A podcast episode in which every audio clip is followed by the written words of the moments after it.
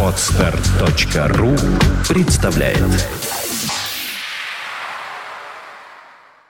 Свободное радио Компьюлента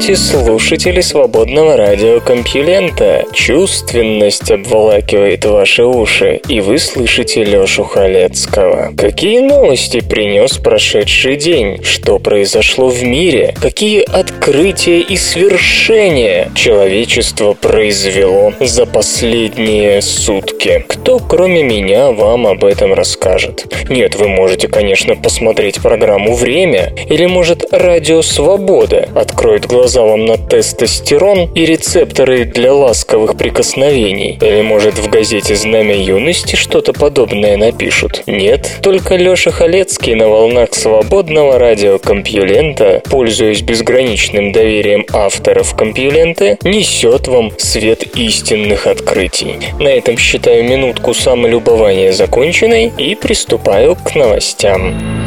Наука и техника. О кольцах Сатурна и иных загадках систем планет-гигантов.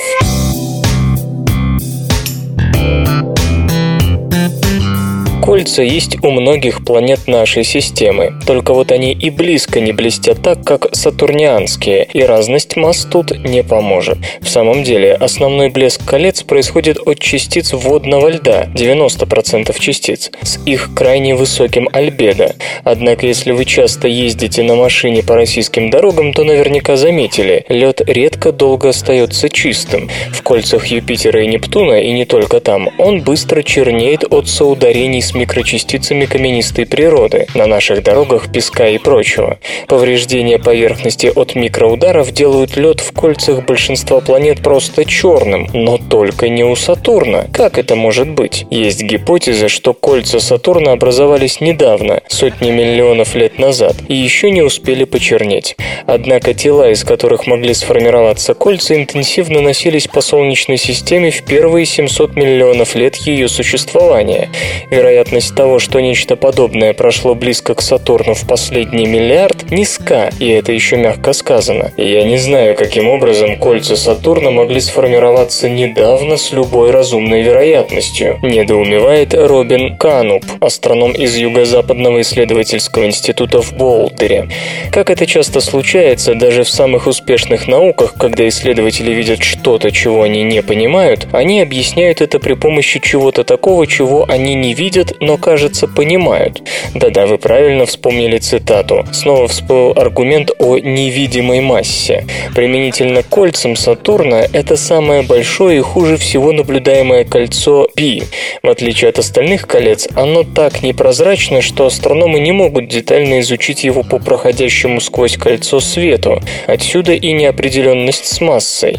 Как, спросите вы, неизвестная масса кольца Би может объяснить непонятную чистоту водного льда видимых нам колец? Дело в том, что если вы капнете черной краской в стакан с молоком, то его цвет может измениться. А вот если вы сделаете это с бассейном молока, изменения цвета вряд ли будут существенными.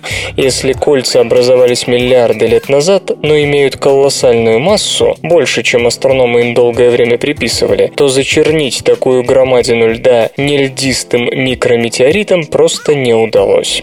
Чтобы проверить гипотезу о массе кольца Би, в 17 году космический аппарат Кассини будет послан между Сатурном и самым близким к нему кольцом Ди. Наблюдая вариации в орбитальных скоростях зонда на различных удалениях от колец, астрономы надеются установить истинную массу загадочного кольца Би. Правда, если она все-таки совпадет с ранними оценками, ситуация с кольцами Сатурна превратится в настоящую загадку. К счастью, это не единственная проблема с системой Сатурна, ведь там есть еще НЦ Энцелад, спутник с постоянно кипящими гейзерами и вулканическими, точнее, криовулканическими извержениями. Судя по их интенсивности, Энцелад выбрасывает в окружающее пространство 16 гигаватт тепла, хотя по всем расчетам он обязан отдавать в 10 раз меньше. Ни распад радиоактивных элементов в ядре, ни приливной разогрев от Сатурна не могут объяснить происходящее. Извержения соленой воды на нем так велики, что дали жизнь Сатурнианскому кольцу Е, порожденному выбросами гейзеров Южного полюса Энцелада. И здесь есть гипотеза, которую поддерживает в частности Крейг О'Нил из Университета Маккуори, Австралия. Вот она. Энцелад накапливает приливной разогрев внутри своей ледяной оболочки подобно тому, как герметичная емкость с кипящей водой накапливает пар, пока ее не прорвет. Такой цикл, по расчетам ученого, может занимать от 100 миллионов до миллиарда лет, на протяжении которых из-за низкой теплопроводности льда в коре внутренности Энцелада накапливают тепло, пока горячая по таймошним меркам вода не начинает фонтанировать, ломая лед. Момент фонтанирования длится недолго, всего 10 миллионов лет. Однако именно им ученый склонен объяснять облик Энцелада и даже Европы и Миранды, спутников Юпитера и Урана, где тоже есть следы криовулканизма. Как и всякая теория, это не без недостатков. Имя ее недостатка – Мимос, спутник Сатурна, на который еще сильнее влияют приливные силы. Мимос много ближе к Сатурну, чем Энцелад, однако поверхность которого не несет ни малейших следов криовулканизма, хотя бы в отдаленном прошлом. Как же он теряет получаемое при разогреве тепло? Сходная с Энцеладом ситуация наблюдается и на спутнике Юпитера Ио. Выбросы тамошних гейзеров поднимаются на высоту до 500 километров выше орбиты МКС, и выделяет он 99 тысяч гигаватт тепловой энергии. Имеющиеся модели дают в несколько раз меньшее значение, но они не мешают Ио быть самым вулканически активным телом в нашей системе. Предполагается, что причина этого взаимодействие с Европой и Ганимедом, деформирующими орбиту Ио и дополнительно вытягивающими ее, а это усиливает приливный разогрев от воздействия Юпитера. Однако, если такое влияние других спутников и наличествует, оно должно отнимать энергию у Ио, и его орбита должна прогрессивно уменьшаться. Когда она в очередной раз серьезно сжимается, становясь менее вытянутой и ближе к круговой, Луна вновь может охладиться. Как отмечает Дэвид Стивенсон, планетолог из Калифорнийского технологического института в Пасадене, даже если эта теория верна, поведение Ио по-прежнему остается во многом загадочным, ибо если его орбита периодически изменяется, и мы не представляем насколько, то она просто слишком сложна для всех мыслимых моделей. Большая битва за маленькую рыбу.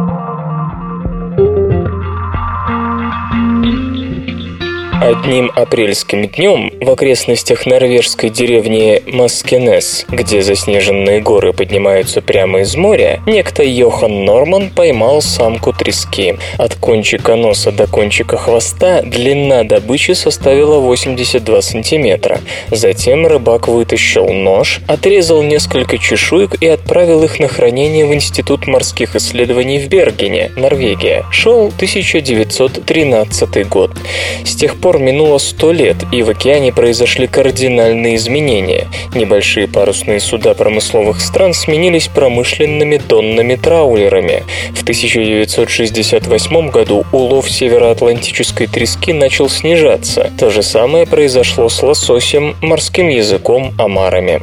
В начале 80-х биологи заметили еще одну тревожную тенденцию. Рыба в некоторых местах стала расти медленнее, достигая зрелости раньше и от откладывая меньше икры. Иными словами, стало не только меньше рыбы, но и сама рыба уменьшилась в размерах. Говорили, что причиной тому изменение температуры морской воды или нехватка пищи, но реальным виновником может оказаться практика защиты рыбных ресурсов. В соответствии с различными законами и договорами, сеть большинства траулеров имеет крупные ячейки, что позволяет маленькой молодой рыбе высвободиться. Польза от этой практики кажется очевидной. На стол попадают лишь самые старые и жирные особи, а молодняк отправляется на нерест, производя на свет следующее поколение. Придумав этот трюк, ученые были счастливы, считая, что защитили рыбу, а рыбаки радовались крупной добыче, которую можно продать за хорошую цену. А вдруг это ошибка? За пять десятилетий получено не очень много доказательств в пользу того, что снижение улова молодняка улучшило промысел. Напротив, небольшой хор исследователей утверждает, что рыба адаптировалась к этой практике. Она стала меньше, чтобы реже попадаться. А чем меньше особь, тем меньше икры. Эти ученые не отрицают, что самой большой угрозой остается перелов, но подчеркивают, что такое эволюционное давление будет иметь пагубные последствия, с которыми будет очень трудно справиться. Гипотеза спорная, и многие специалисты ей не верят, поэтому в прошлом году Микко Хейно из Бергенского университета Норвегия обратился за помощью к каноническому рыбаку по имени Йохан Норман. Он извлек ДНК из чешуек и теперь собирает геном этой и других рыб в попытке выявить изменения в темпах роста и развития генов, чтобы окончательно объяснить уменьшение размеров вида. Но даже если он докажет свою правоту, останутся разногласия по поводу того, что с ней делать. Только дурак может решить, что следует усилить промысловое давление на молодняк, так говорит Карл Уолтерс из Университета Британской Колумбии, Канада. Но таковые имеются, и дураками они себя не считают.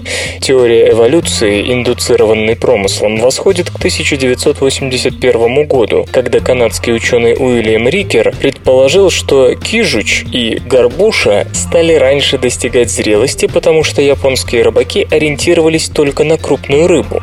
С 90-х годов исследователи начали замечать ту же тенденцию у других видов, но в течение многих лет считалось, что причиной тому факторы окружающей среды, изменение климата и загрязнение, а вовсе не генетика.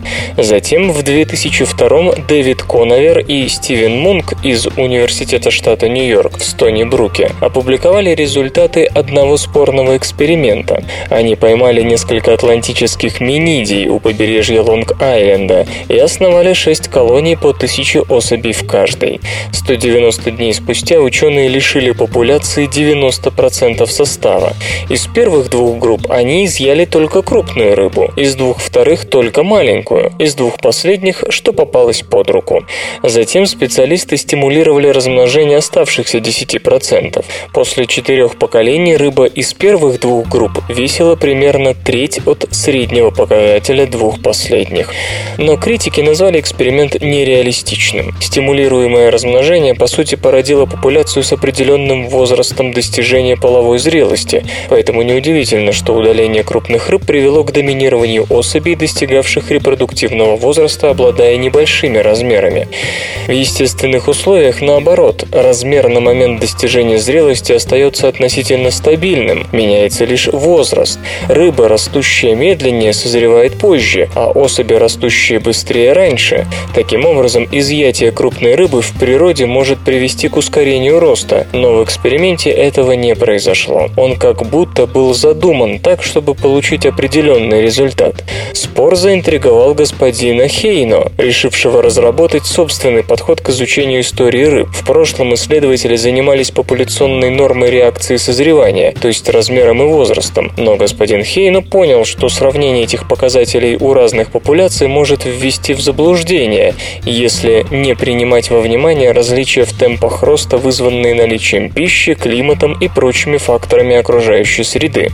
Поэтому он предложил вероятностный подход, учитывающий вариации скорости роста. С помощью этого метода в 2004 году специалист показал, что атлантическая треска, родившаяся в 1987 созревала в более раннем возрасте и обладала меньшим размером по сравнению с поколением 80-го года, и что эти изменения предшествовали резкому упадку вида у берегов Канады в конце 80-х и начале 90-х годов. Это самый известный коллапс ихтиофауны за последнее время, говорит господин Хейно. Можно ожидать, что он способствовал быстрой эволюции. Ученый считает, что основной причиной изменений стал интенсивный промысел, но избирательная рыбалка усугубила проблему. Критики отмечают, что эти события совпали с понижением температуры воды, большим количеством морского льда и прочими факторами. Рыбаками. Тем не менее, метод господина Хейно открыл новую область, так называемое дарвиновское управление рыболовством, и эволюционные биологи вскоре принялись оценивать селективное воздействие ограничений по размеру на другие дикие популяции. В 2009 году одно из исследований, воспользовавшихся методом господина Хейно, пришло к выводу, что из 37 коммерческих популяций большинство стало взрослеть раньше и уменьшилось в размерах. И эти эффекты появились сильнее там, где промысел был особенно интенсивным. Генетик Джефф Хард из Американского национального управления океанических и атмосферных исследований отмечает, что в 1976 году на самок лосося длиной более 100 см приходилось более 20% рыбы, не рестившейся в одной Аляскинской реке. Сегодня этот показатель составляет менее 4%, а количество икры снизилось на 16%. Но без генетических данных это всегда можно отнести к изменениям окружающей среды. Вот почему господин Хейно и другие ищут ДНК исторических образцов. Например, Филипп Волкарт из Левинского католического университета занимается секвенированием ДНК из атолитов, ушных костей, желтоперой камбалы, по одному образцу на каждое десятилетие, начиная с 50-х годов. А господин Хейно в дополнение к своим генетическим изысканиям проводит следующий эксперимент. Он разводит 9 популяций гуппий, снимая урожай в размере от четверти до трети популяции и отбирая особей в соответствии с их габаритами. В отличие от коновера и мунка, он позволяет рыбкам размножаться в любом возрасте, и, как и в природе, его популяции имеют широкий диапазон возрастов и размеров. Эксперимент, начатый в 2009 году, рассчитан на 5 лет, но убедить скептиков будет тяжело. Эволюция, индуцированная рыболовством, интересная сторона вопроса, но ее значение сильно преувеличено, полагает Рэй Хилборн из Университета штата Вашингтон. Нет никаких сомнений, что промысел влияет на развитие популяций, но некоторые черты, например, раннее созревание, могут сделать популяцию напротив более продуктивной. Данные, говорящие о том, что темпы роста замедляются, тоже неубедительны, считает господин Хилборн. По его мнению, лучший способ сохранить рыбу просто меньше ловить. Господин Хейно согласен с последним утверждением, но требует и других изменений. Например, он не считает, что морские заповедники должны защищать только нерестилище, как это обычно происходит, потому что тем самым рано созревающая рыба получает дополнительное преимущество. Она успевает вернуться на нерест раньше, чем другие особи, которые к тому времени уже оказываются в сетях. Во-вторых, пора отказаться от некоторых ограничений на размер. Эти взгляды получают все более активную поддержку. В прошлом году международная группа специалистов по рыболовству опубликовала статью, в которой предложила целый ряд аргументов в пользу отмены ограничений на размер, а Иепи Колдинг из Бергенского университета Норвегия, изучающий мелкий промысел в Африке, обнаружил, что в районах, где рыбаки пользуются запрещенными сетями, отлавливая и большую, и маленькую рыбку, переплетение пищевых цепей остается, как правило, на уровне областей, не охваченных промыслом. Отличие заключается лишь в снижении биомассы. Если распределить промысловое давление по видам и размерам, рыбакам будет попадаться больше рыбы, но в то же время снизится риск истребления отдельных групп внутри популяции. Господин Хейно понимает, что низвержение укоренившейся практики рыболовства требует десятилетий, и сейчас он концентрируется на получении данных. Нужно запастись терпением. На практические последствия уйдет очень много времени. Вот потому, что говорите то, что не думаете, и думаете то, что не думаете, вот в клетках и сидите. И вообще, весь этот горький катаклизм, который я тут наблюдаю, и Владимир Николаевич тоже. Если в кране нет воды, ее, несомненно, приходовали жадные энергетики. Сейчас энергетика безвозвратно списывает жалкие 66 миллиардов кубометров воды. Всего 66 кубокилометров. Международное энергетическое агентство предупреждает, эта идиллия ненадолго. Уже к 2035 году мировая энергетика поглотит 135 кубокилометров, более чем двукратный рост за четверть века. Но и кто же виноват? Нет, это не гидроразрыв пласта, которым мир обязан сланцевому газу газу и значительной части обычной нефти и газа. То есть туда вода тоже уходит, но лишь 14,9% потраченного энергетикой в 2010 году проходит по этой статье. А в 1935 году доля ненавидимого американскими зелеными гидроразрыва упадет до патетических 10,5%. Главным же водохлебом сегодня является и останется в обозримом будущем уголь, который у нас почему-то часто связывают с 19, а не с 21 веком. Как мы уже отмечали, именно уголь лежит в фундаменте как американской, так и китайской экономик, да и в мире на него приходится 41% генерации. Так что 56,7% водопотребления современности – это его работа. И в 2035 году ситуация практически не изменится. Угольная энергетика в Китае на подъеме, как и сама страна. Вредно? Да. Дешево? Тоже да. По крайней мере, в финансовом отношении. Еще интереснее ситуация с биотопливом. Оказывается, уже к 2010 году почти 18% воды в энергосекторе было потрачено на выращивание биотоплива, точнее культур, из которых его производят. А через четверть века доля таких зеленых энергоносителей составит 30,5%, наряду с угольным 70 кубокилометров к 1935 году. Именно биотопливо 41 кубокилометр станет главной причиной более чем удвоения расхода воды для получения энергии. Впрочем, сей оптимистичный сценарий всего лишь удвоение с хвостиком. Международное энергетическое агентство обещает только при сохранении текущих тенденций. А ведь есть опасения, что тренды в ближайшем будущем станут гораздо неприятнее. Да, потребление угля во всем мире за пределами США, где его ограничивает сланцевый газ, растет, но вместе с этим растет и экологичность его потребления. Новые технологии борьбы с тепловым загрязнением, правда пока активно внедряемые только в США, дают меньшую температуру сбрасываемой воды, что защищает пресноводные экосистемы от теплового стресса. Вот только системы охлаждения добиваются этого более высокой температуры в градирнях, что приводит к резкому росту испаряемости воды, используемой для охлаждения. Если мода на продвинутый уголь выползет за пределы Соединенных Штатов, рост потребления воды мировой энергетикой, предупреждает агентство, будет куда большим. АЭС на этом фоне просто не смотрятся. Они потребляют 5% от всей воды, поглощаемой энергосектором, а производят 13% общей энергии. Поскольку в Европе и Японии их сокращают, даже во Франции президент-социалист теперь проводит ту же политику, то к 1935 году лишь 3% потребления придется на мирный атом. Особенно позитивно выглядят газовые теплоэлектростанции – 23% генерации и 2% водопотребления.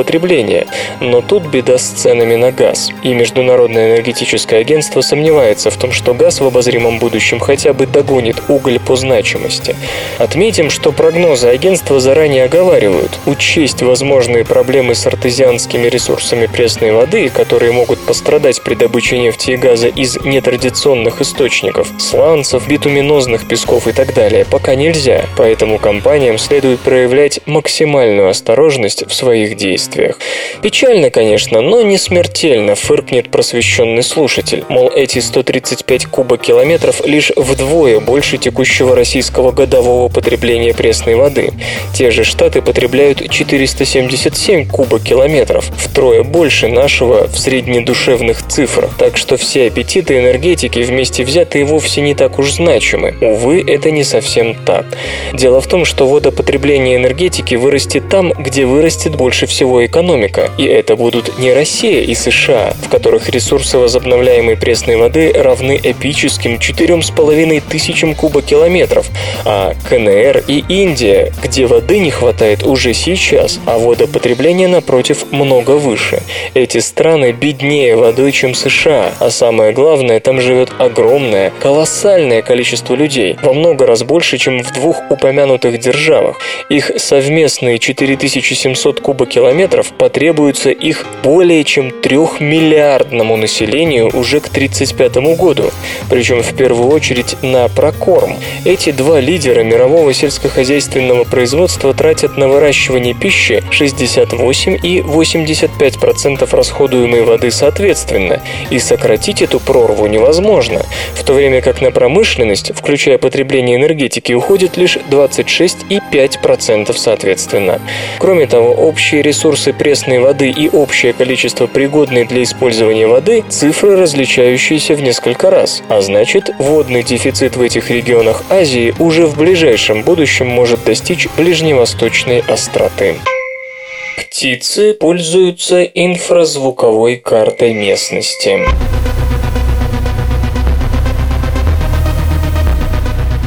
Феноменальная способность птиц ориентироваться на местности хорошо известна. Считается, что у них есть целый арсенал компасов, от банального зрения до магнитного чувства. Однако даже в совокупности эти способы не могут объяснить того, как пернатые находят дорогу домой из местности, в которой они никогда не были.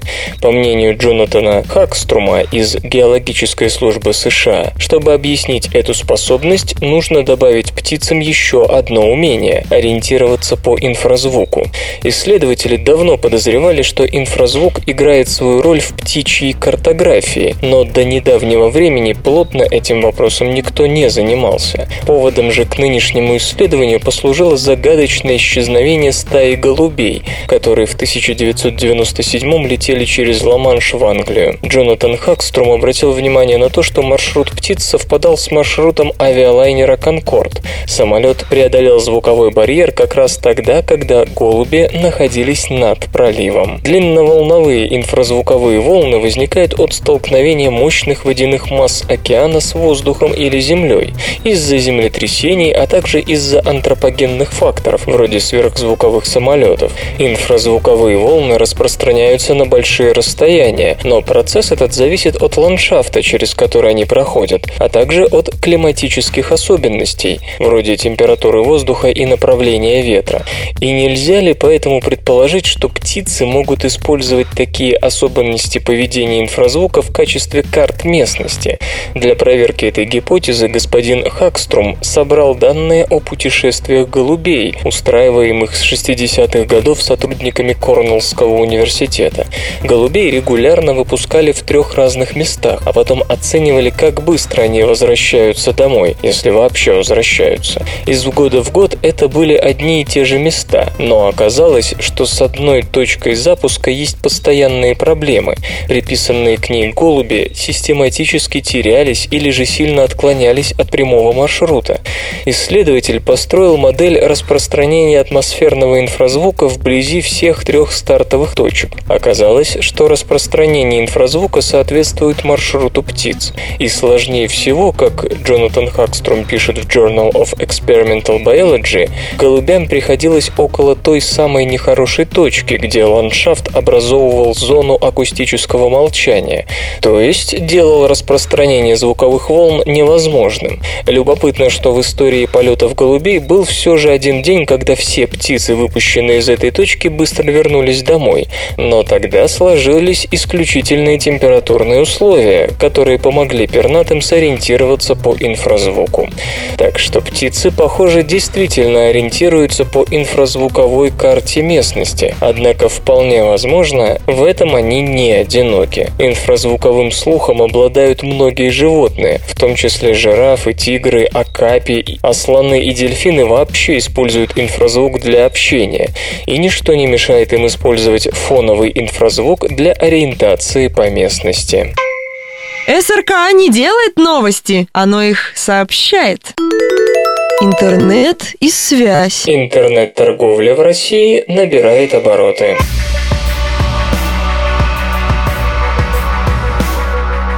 Консалтинговая фирма McKinsey Company провела очередное исследование российского рынка веб-торговли.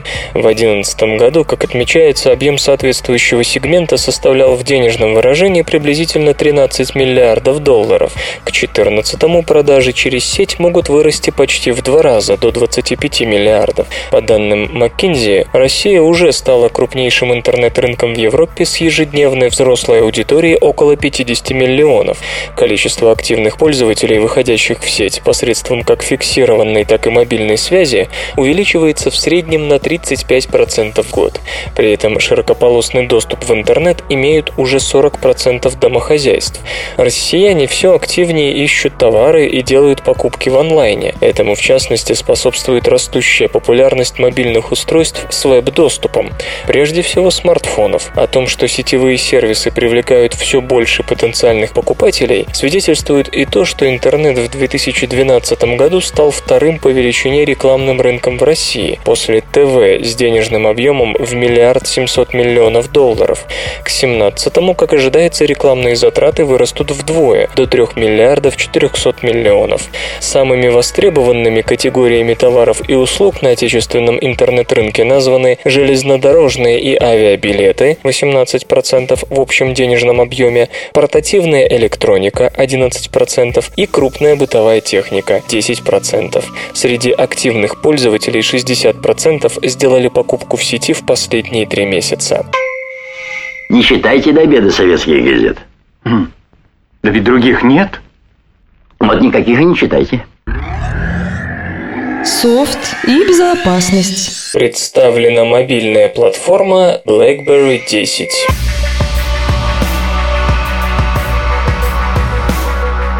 Компания BlackBerry, бывшая Research in Motion, анонсировала долгожданную операционную систему BlackBerry 10 для коммуникаторов нового поколения. Разработчики называют BlackBerry 10 надежной и устойчивой к ошибкам платформой, характеризующейся отзывчивостью и дружелюбностью к пользователям. Среди ее ключевых особенностей названы монитор активности BlackBerry Flow и единый центр уведомлений BlackBerry Hub, аккумулирующий электронные письма из почтовых почтовых аккаунтов пользователя, информацию из социальных сетей, текстовые сообщения и прочее. Виртуальная клавиатура в процессе эксплуатации самообучается, адаптируясь под конкретного пользователя. Технология BlackBerry Balance позволяет отделить рабочие приложения от персонального контента. Предусмотрены средства обеспечения безопасности BlackBerry Safeguard. BlackBerry 10 включает новый браузер, построенный вокруг современных веб-стандартов, таких как HTML5 и CSS CSS. Упомянуты также улучшенные средства работы с камерой, поддержка жестового управления и программа BlackBerry Messenger, обеспечивающая функционал голосовых звонков и видеочата. Продажи первых коммуникаторов под управлением BlackBerry 10 стартуют в ближайшие дни. Вслух и с выражением читаю стихотворение. Эдуард Лимонов «Я в мыслях подержу другого человека».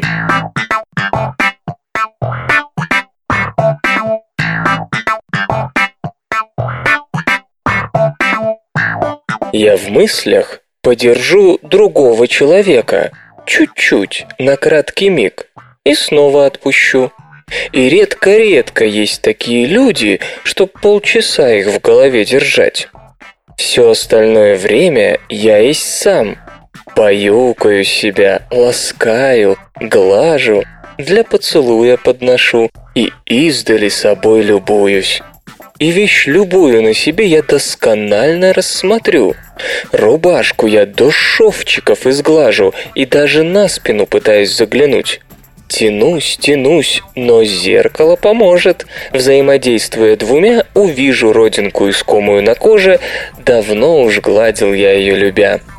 Нет, положительно другими невозможно мне занятому быть. Ну что другой? Скользнул своим лицом, взмахнул рукой, и что-то белое куда-то удалилось.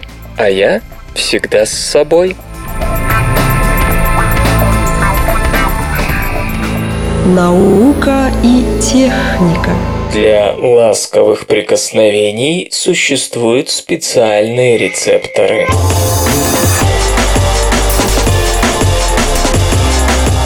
Животные с развитым социальным поведением, будь то слоны, обезьяны, собаки или кошки, любят, чтобы их гладили. Если рядом нет человека, который погладил бы их, они гладят друг друга. Да и человек, будучи классическим социальным животным, тоже любит ласковые и нежные прикосновения. Это и удовольствие доставляет, и социальные связи укрепляет. Эти ощущения настолько важны, что для них, как оказалось, существуют даже особые рецепторы и нейроны. Рецепторы поглаживания удалось удалось обнаружить исследователям из Калифорнийского технологического института, о чем они сообщают в журнале Nature. Кожа млекопитающих буквально усыпана тактильными рецепторами, которые отвечают на механические стимулы.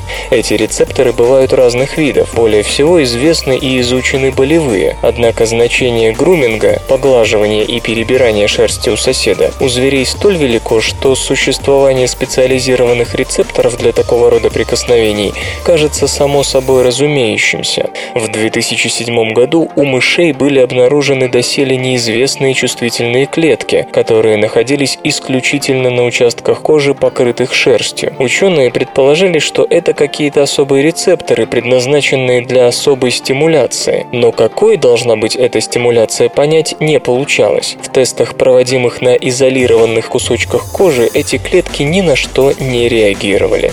Тогда было решено проверить активность рецепторов прямо у животных. Эмбрионам мышей вводили ген, который заставлял светиться именно эти загадочные нейроны, когда они активировались.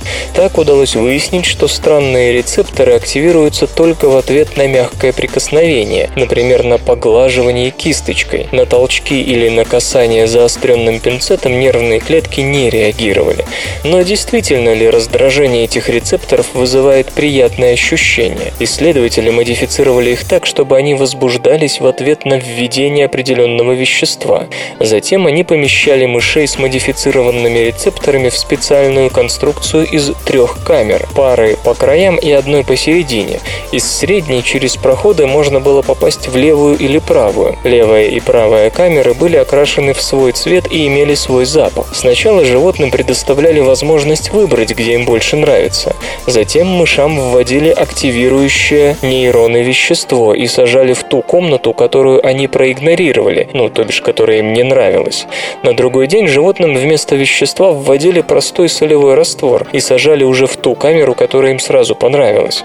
Затем животных помещали в среднюю камеру и предоставляли возможность выбрать, в какую из крайних комнат пойти. Как легко догадаться, мыши выбирали не ту камеру, которая им понравилась с самого начала, а ту, где у них активировали поглаживательные нейроны. То есть это действительно доставляло животным удовольствие, иначе они не пошли бы туда, где им было не слишком уютно. А это значит, что обнаруженные рецепторы действительно отвечают за приятные ощущения, которые животные испытывают при поглаживании. И скорее всего такие рецепторы есть у всех млекопитающих, вплоть до человека. Стоит, однако, заметить, что физиологию и молекулярную кухню таких рецепторов исследователи подробно не изучали. То есть, как именно приятный сигнал рождается и как анализируется мозгом, еще предстоит выяснить. То же самое касается роли касательных сигналов в поведении. К примеру, нужно будет узнать, доставляют ли они просто удовольствие или работают как успокоительные и нужны только в момент стресса. Супергерой остается собой и в реальной, и в виртуальной жизни.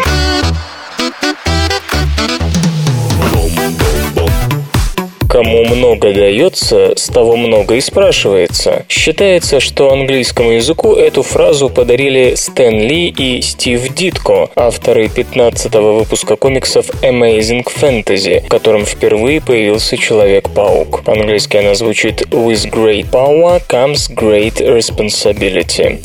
К любителям совершать подвиги в виртуальном мире это тоже относится. Судя по результатам недавнего исследования, обладание сверхсилой в компьютерной реальности реальности повышает вероятность того, что человек окажется полезным и в обычной жизни. Исследования проводили клинический психолог Робин Розенберг и его коллеги из лаборатории виртуального человеческого общения Стэнфордского университета. Госпожа Розенберг, надо заметить, давно занимается темой супергероев. На ее счету книги «Что такого в Бэтмене» и «Корни супергеройства».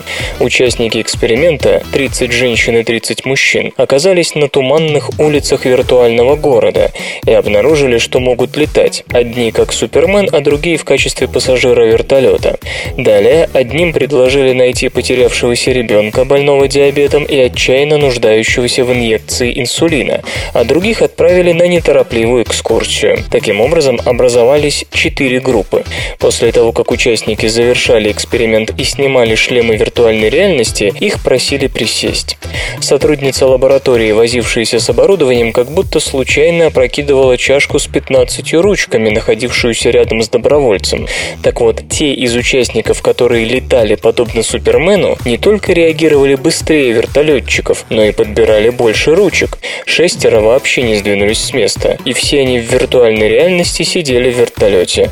Интересно, что спасение ребенка никак не повлияло на результат. Получается, к предупредительному социальному поведению людей подталкивает сам факт обладания виртуальной сверхсилой, а не пример такого поведения в компьютерной реальности. Вероятно, объясняется это тем самым выражением, с которого я начал новость. Человек бессознательно понимал, что раз он супергерой, то должен соответствовать. Кстати, персонажи комиксов так и поступают. Простой человек внезапно обнаруживает у себя сверхспособности и отправляется спасать мир. Впрочем, обратное тоже случается. Человек решает использовать полученную силу для собственного блага и рождается новый сверхзлодей. Но поп-культура, а она везде, даже комиксы читать не нужно, учит тому, что лучше все-таки сделать первый выбор, а то злодеи что-то всю дорогу проигрывают. Зависимое телевидение калькулятор. Звезды могут быть поздними родителями.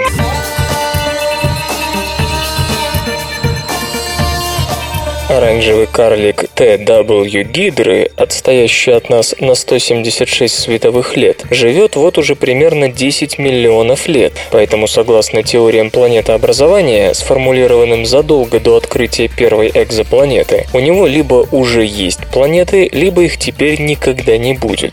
И все бы хорошо, но наблюдения на космическом телескопе Гершель, что принадлежит Европейскому космическому агентству, показали, что оба варианта не соответствуют действительности действительности. Хотя ранее подозревавшийся кандидат в экзопланеты TW Гидры B так и не подтвердился, звезду массой в 7 десятых солнечной окружает массивный протопланетный диск, возможно, более внушительный, чем тот, что в свое время сопутствовал Солнцу. Обычно звезды этого возраста уже очистили пространство вокруг себя от окружающего материала, но это все еще имеет достаточно массы диска вокруг нее, чтобы породить эквивалент эквивалент 50 Юпитеров, объясняет возглавляющий исследовательскую группу Эдвин Берджин из Мичиганского университета. Помимо обнаружения звезды в столь интересном положении при необычайно зрелом возрасте, исследование продемонстрировало и более совершенный метод взвешивания протопланетного диска вокруг иных звезд. А важно это потому, что именно от массы диска зависит, появятся ли вокруг звезды планеты, и если да, то в каком количестве и какой массы. Хотя о существовании такого образования в случае TW Гидры было известно с 2005 года, незнание точной массы не позволяло сделать вывод о его значимости и дальнейшей судьбе. Для обнаружения основного газового компонента протопланетных облаков, водорода, неплохо бы исследовать его следы в спектре излучения, доходящего до нас из района звезды. Однако молекулы водорода, облучаемые светом от звезды, спускают электромагнитные волны, слишком короткие для того, чтобы чтобы их мог заметить Гершель, а вот дейтерит водорода излучает как раз в нужном для космической обсерватории диапазоне. Разумеется, наличие сверхмассивного протопланетного диска, который обнаружен благодаря новой технике наблюдений, концентрирующейся на следах дейтерида водорода, еще не означает стопроцентной гарантии формирования вокруг TW Гидры огромной и сверхмногочисленной планетной системы, но значительную вероятность такого сценария теперь трудно трудно исключить. Главное же вот в чем. Новые наблюдения в очередной раз показали, как мало мы знаем о механизмах образования планет. Если прежде астрономам попадались системы, формировавшие планеты со скоростью выше предсказанной теории, то теперь настала пора поздних родителей, создающих планеты через миллионы лет после того, как подобный процесс по всем теориям должен был закончиться. Как оценить массу черной дыры за несколько часов?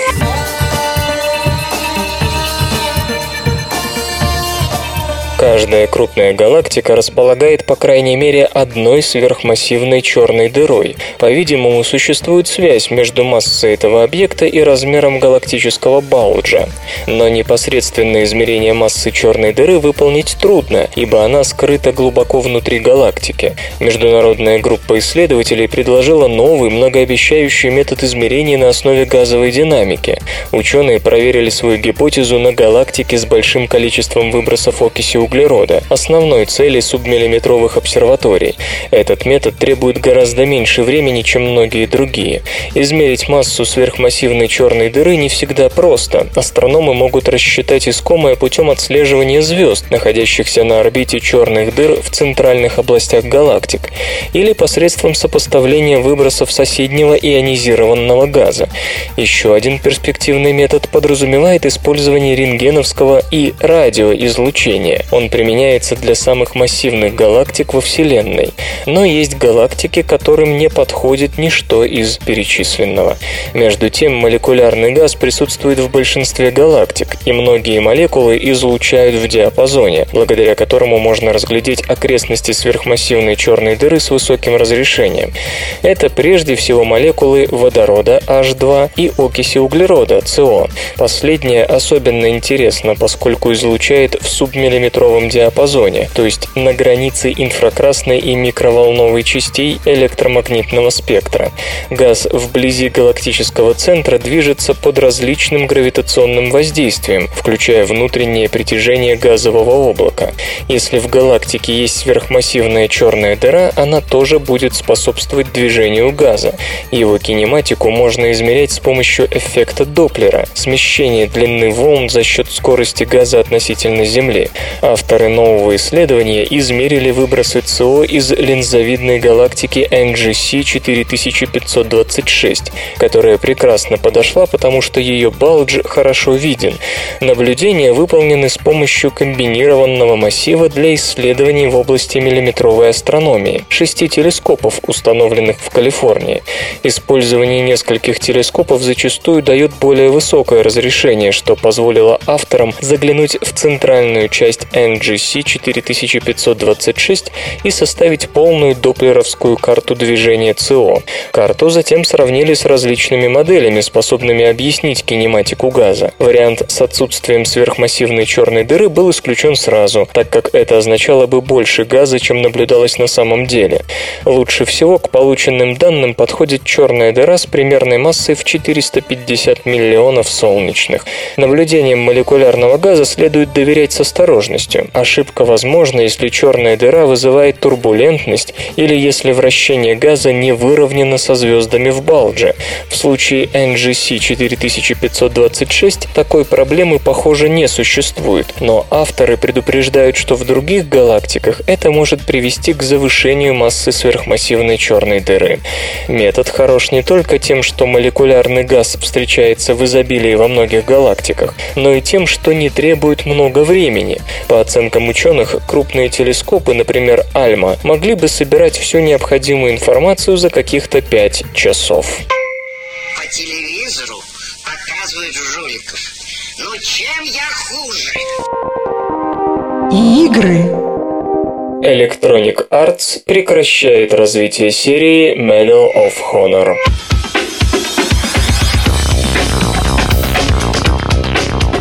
Издательство Electronic Arts отказалось от разработки продолжения Medal of Honor. Шутер Medal of Honor Warfighter, появившийся в октябре 2012 года, последний в серии. В 2010 году Electronic Arts захотела перезапустить некогда популярную игру, чтобы составить конкуренцию самому коммерчески успешному продукту Call of Duty компании Activision.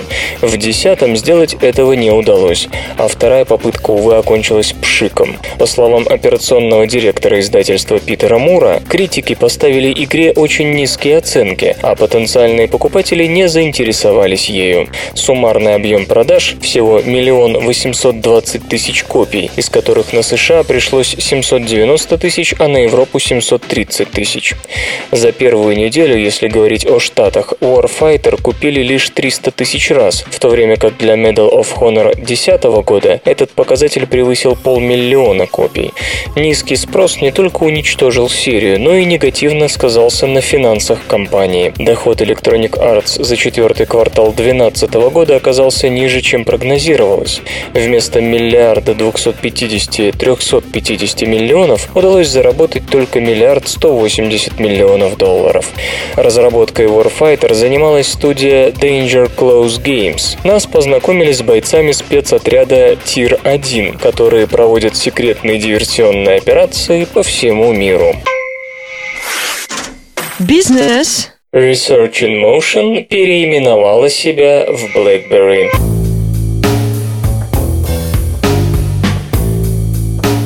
Компания Research in Motion объявила о смене названия, сделав это на презентации мобильной операционной системы нового поколения BlackBerry 10 и смартфонов на ее основе. Отныне Research in Motion будет именоваться BlackBerry, так же, как и линейка коммуникаторов, увы, в последнее время теряющих рынок. Подчеркивается, что решение о смене названия позволит канадскому производителю смартфонов консолидировать бренд компании в единое глобальное присутствие. Это изменение изменение происходит в решающий момент в истории компании, так заявляет исполнительный директор Research in Motion BlackBerry Торстен Хейнс. Предполагается, что изменение корпоративной политики и появление новых смартфонов поможет улучшить финансовое положение и укрепить рыночные позиции. В последнем финансовом квартале спрос на коммуникаторы BlackBerry рухнул в годовом исчислении с 14 миллионов 100 тысяч до 7 миллионов единиц. Решение о смене названия название Research in Motion на BlackBerry вступает в силу немедленно.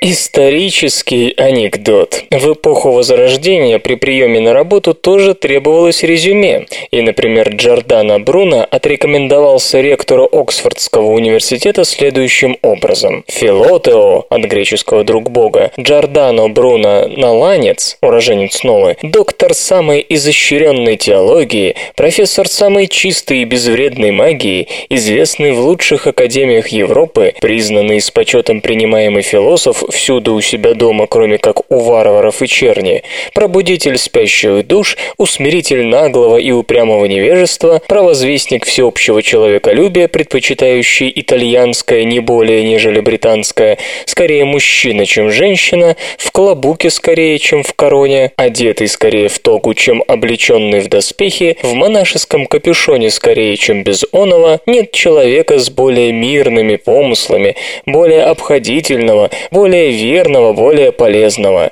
Он не смотрит на помазание головы, на начертание креста на лбу, на омытые руки, на обрезание. Но, коли человека можно познать по его лицу, на образованность ума и души. Он ненавистен распространителям глупости и лицемерам, но взыскан честными и усердными, и его гению самые знатные рукоплескали. Прочитав это представительное резюме, ректор, вероятно, хмыкнул, но на работу взял взял, поскольку кафедры самой чистой и безвредной магии в Оксфорде отродясь не водилось, пробудителя спящих душ определили ординарным профессором философии. Впрочем, через полгода он вылетел с работы. С формулировкой «более смелый, чем разумный» он поднялся на кафедру нашего лучшего и прославнейшего университета, засучив рукава как жонглер, и, наговорив кучу вещей о центре, круге и окружности, пытался обосновать мнение Коперника, что Земля Земля вертится, а небеса неподвижны, тогда как на самом деле скорее кружилась его собственная голова. Наука и техника. История кишечных паразитов началась еще до эпохи динозавров.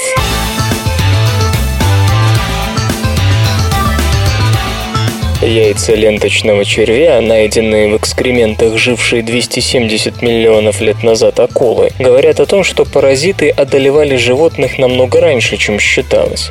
Ленточные черви цепляются за внутренние стенки кишечника позвоночных и, достигнув зрелого возраста, откладывают яйца, которые попадают во внешний мир вместе с отходами жизнедеятельности хозяина. Изучение ранней истории этих паразитов – непростая задача, поскольку их окаменелости начинают начиная с эпохи динозавров, крайне редки, приходится анализировать капролиты.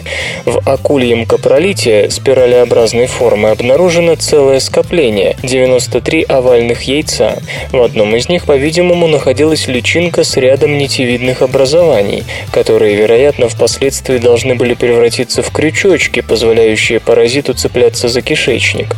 Окаменелости, найденные на юге Бразилии, относятся к палеозойской эре 251 542 миллиона лет назад, то есть к эпохе Пангеи. Экземпляры кишечных паразитов позвоночных, которые до этого считались самыми древними, моложе на 140 миллионов лет.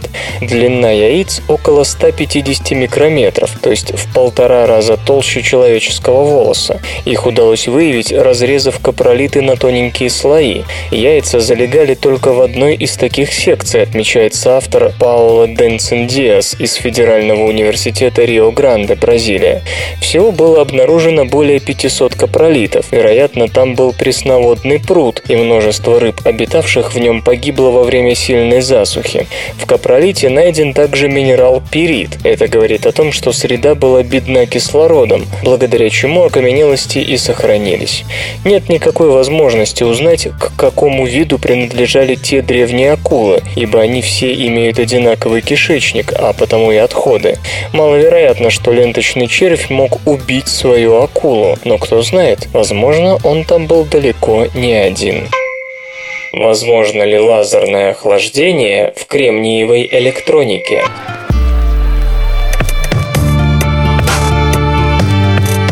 Сингапурские исследователи под руководством Сюн Ци Хуа из Наньяньского технологического университета добились эффективного лазерного охлаждения полупроводников, что вполне может стать перспективным направлением для техники такого рода.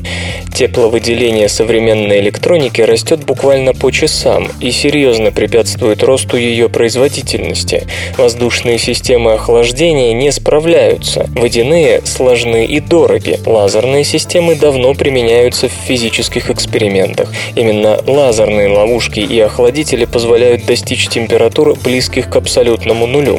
Но использовать эту эффективную технологию для охлаждения полупроводниковой кремниевой электроники до сих пор не удавалось. В основе методики лежит антистоксовое испускание света после облучения материала лазерным лучом, то есть эмиссия какого-то количества излученных лазером фотонов обратно из вещества, подвергнутого облучению.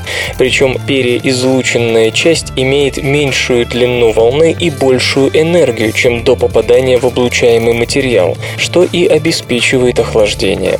Для достижения такого эффекта в материале по структуре сходным с кремниевыми полупроводниками исследователи применили стандартный зеленый лазер, излучающий в диапазоне 514 нанометров. Начав охлаждать нагретые до 40 градусов по Цельсию полоски из сульфида кадмия, ученые смогли снизить их температуру до минус 93, после чего дальнейшее охлаждение оказалось практически невозможным. Правда, отмечают разработчики, для стандартной электроники и этот показатель более чем удовлетворителен. Благодаря малым размерам охлаждение электронных устройств на такой базе можно будет делать встраиваемым и весьма компактным. Его стоимость должна остаться на уровне обычных систем воздушного охлаждения, а эффективность приблизиться к водяным.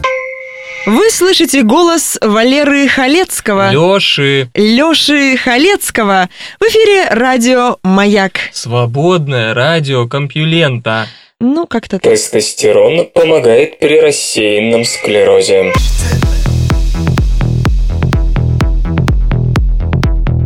Ученые давно знают, что рассеянный склероз не в последнюю очередь зависит от гормонального фона. Например, женщины в два раза чаще болеют рассеянным склерозом и переносят его тяжелее, чем мужчины. А вот во время беременности состояние больной может заметно улучшиться, ибо, как мы знаем, в эту пору организм просто наводнен половыми гормонами. Ученые из Национального центра научных исследований CNRS Франция, попробовав глубже разобраться во взаимодействии взаимосвязях рассеянного склероза и гормонов, внезапно обнаружили, что течение болезни может замедлить старый добрый тестостерон. Рассеянный склероз, если коротко, это утрата нейронами миелиновой изолирующей оболочки, без которой невозможно правильное и точное проведение электрического импульса. Исследователи провоцировали демиелинизацию нейронов у мышей, вызывая подобие человеческого рассеянного склероза.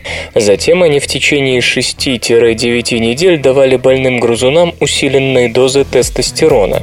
Гормонально женщины отличаются от мужчин в первую очередь уровнем тестостерона, так что выбор экспериментаторами именно этого гормона очевиден. К концу курса миелиновая оболочка у нейронов восстанавливалась, и симптомы болезни исчезали. Такой же эффект был и при использовании синтетического аналога тестостерона. Гормон, как оказалось, способствовал превращению стволовых клеток нервной системы в олигодендроциты, глиальные клетки, которые и обеспечивают миелиновую обвертку вокруг нейронных отростков. У животных с выключенным рецептором тестостерона гормон не мог восстановить миелиновую оболочку, так что вполне возможно, что рассеянный склероз можно лечить с помощью мужского полового гормона или его синтетического аналога. Правда, для этого нужно убедиться, что необходимые для этого дозы гормона не повредят женскому здоровью. С другой стороны, мужчины тоже болеют рассеянным склерозом, а у них уж с тестостероном все в порядке. Но тут, скорее всего, можно поступить иначе. Поднять чувствительность рецепторов, чтобы нужные клетки в мужской нервной системе лучше чувствовали имеющийся уровень гормона. Вегетарианство снижает риск проблем с сердцем.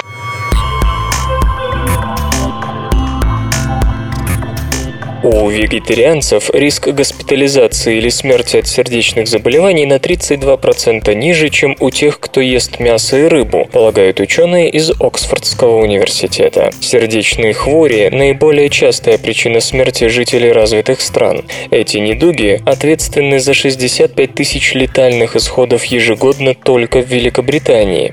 По мнению специалистов, разница в риске получить проблемы с сердцем у вегетарианцев и мясоедов обусловлена количеством холестерина в крови и кровяным давлением. В ходе исследования оксфордские ученые проанализировали сведения о 45 тысячах добровольцев из Англии и Шотландии, 34% которых ели только растительную пищу. Испытуемые заполняли анкеты с подробными вопросами о состоянии здоровья и образе жизни. Почти 20 тысяч участников также фиксировали свое кровяное давление и сдавали образцы крови для анализа на содержание холестерина. Наблюдение длилось до 2009 года. За это время было зарегистрировано 1235 случаев возникновения сердечных болезней, 160 смертей и 1066 госпитализаций. Приняв во внимание такие факторы, как возраст, курение, потребление алкоголя, физическая активность, уровень образования и социально-экономические условия, исследователи установили, что вегетарианцы болеют сердечными недугами на 32% реже. Кроме того, обнаружилось, что мясо ненавистники ненавистники имели более низкое кровяное давление и уровень холестерина в крови. Отмечено и то, что вегетарианцы обычно обладали меньшим индексом массы тела и реже страдали диабетом. Впрочем, это почти не повлияло на конечный результат. Но если исключить эффект индекса массы тела, то вегетарианцы все равно становятся жертвами сердечных болезней на 28% реже. Неправильно Федор. Железо и гаджеты. Предложена концепция клавиатуры с кнопками, дисплеями и инк. Дизайнеры Максим Мезенцев и Александр Сухих предложили концепцию клавиатуры с кнопками-экранами на электронной бумаге. Авторы проекта предлагают использовать технологию e-ink. В каждую кнопку будет встроен миниатюрный монохромный дисплей, изображение на котором сможет изменяться в зависимости от режима работы. К примеру, в текстовом редакторе это могут быть изображения букв и цифр, в программе для работы с графикой пиктограммы операций и тому подобное. Сама по себе идея оснащения клавиш мини-дисплеями не нова. Такие устройства ввода предлагает в частности студия Артемия Лебедева. Преимуществом клавиатуры на основе технологии e-ink станет невысокое энергопотребление, поскольку энергия затрачивается только в момент перерисовки изображения на экране. О возможных сроках появления устройства на рынке не сообщается. Компьютер. Лента. Подкаст.